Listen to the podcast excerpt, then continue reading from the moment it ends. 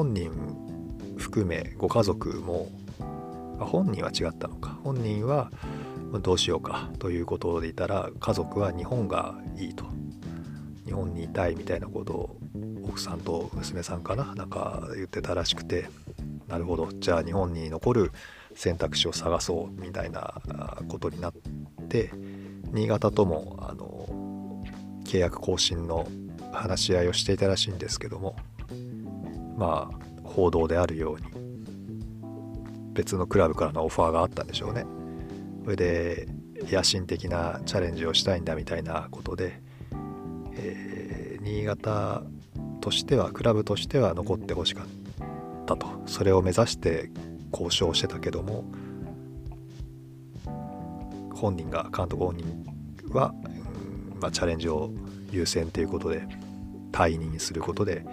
まあ、両者合意というか、まあ、仕方ないかっていう感じになったんでしょうかね。で多分行き先は FC 東京だろうと。まあ報道で上がってました。かねてよりね新潟の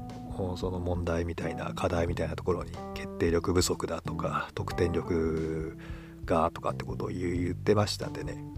じゃあ仮にそういうアタッカーがいるチームに行った時にどうするんだろうってのはまあ見ものっちゃ見ものなんですが東京って今どんなサッカーしてたのかな？ちょっと J1 あんまり見なくなって久しいのでわからないですが FC 東京の運営陣がね今ミクシーに筆頭株主がミクシーに変わりましたし監督がそうやってポゼッション志向の監督を、招いたわけですけど選手は入れ替わるでしょうねきっと。まあ、アタッカー陣は結果出してる人は残るでしょうけどどうなることやら、まあ、東京の方もちょっと見ものでしょうかね少し見ていたいと思いますまあよそのこと言ってられないというかね新潟も一体どんな選手が残るかですしその選手が残る決め手にもなる誰が監督するのかっていうところもね大きいですから噂にも上がってないんですけどね新潟のその新聞だったか何かのメディアだったかちょっと忘れましたけど今のコーチのね力蔵さんがそのまま監督になるんじゃないかっていう説もありますしポゼッション志向の別の監督が来るかもわからないですし、まあ、とにかくその新潟のスタイルっていうのがこの2年間で浸透しましたのでねクラブの中にもサポーターにもメディアにも細かいことは抜きにしてこういうサッカーをするチームだよねっていうふうに浸透しましたのでそれをこうベースにしてくれる人を選ぶんだろうなと思います。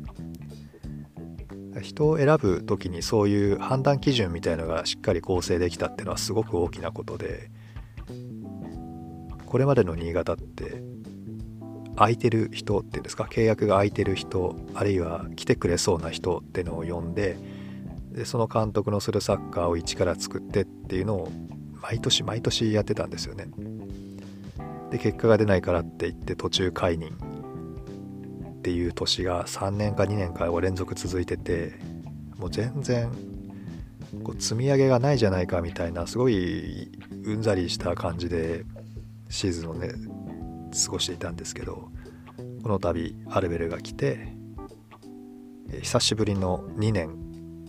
続けて、えーと、チームを率いた監督でしたし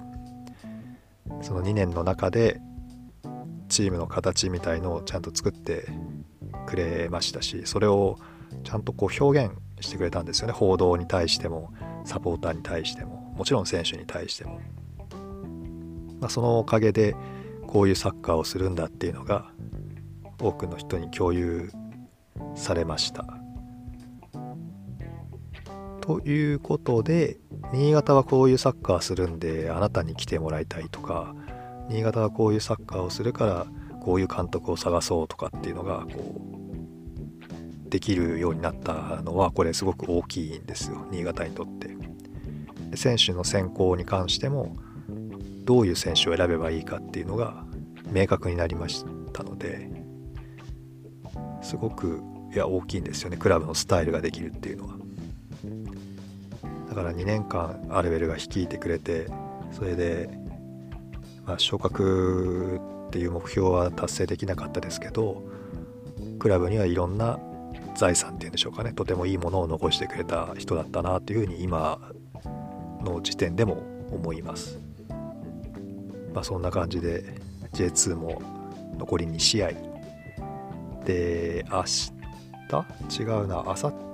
日になるのかな？次の試合が。7だと明日ですよね。J2 第41節は28日の日曜日ですね。新潟はアウェイで琉球と試合をします。この季節の沖縄どうなんでしょうかね。新潟よりは新潟よりはあったかいと思いますけどその1試合があってその次の週12月5日にはリーグ最終節でホームの最終戦町田と試合があります。何かしらのセレモニーもあるんじゃないかなと思っていますがもうとにかく寒いのでね私みたいな根性なしサポーターはお家でぬくぬくと DAZN 観戦です、まあ、残り2試合勝ってもらえたらなとは思いますけど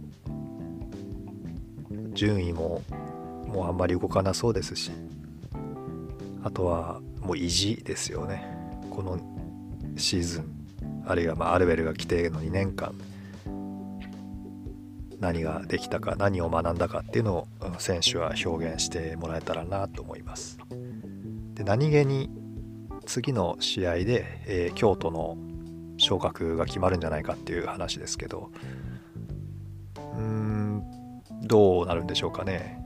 まあ、京都が上がるだろうなとは思うんですけどもえっ、ー、とライバルというか対象になってるのがバンフォーレ甲府なんですけどまあそこの結果も楽しみに見てみようかなと思います。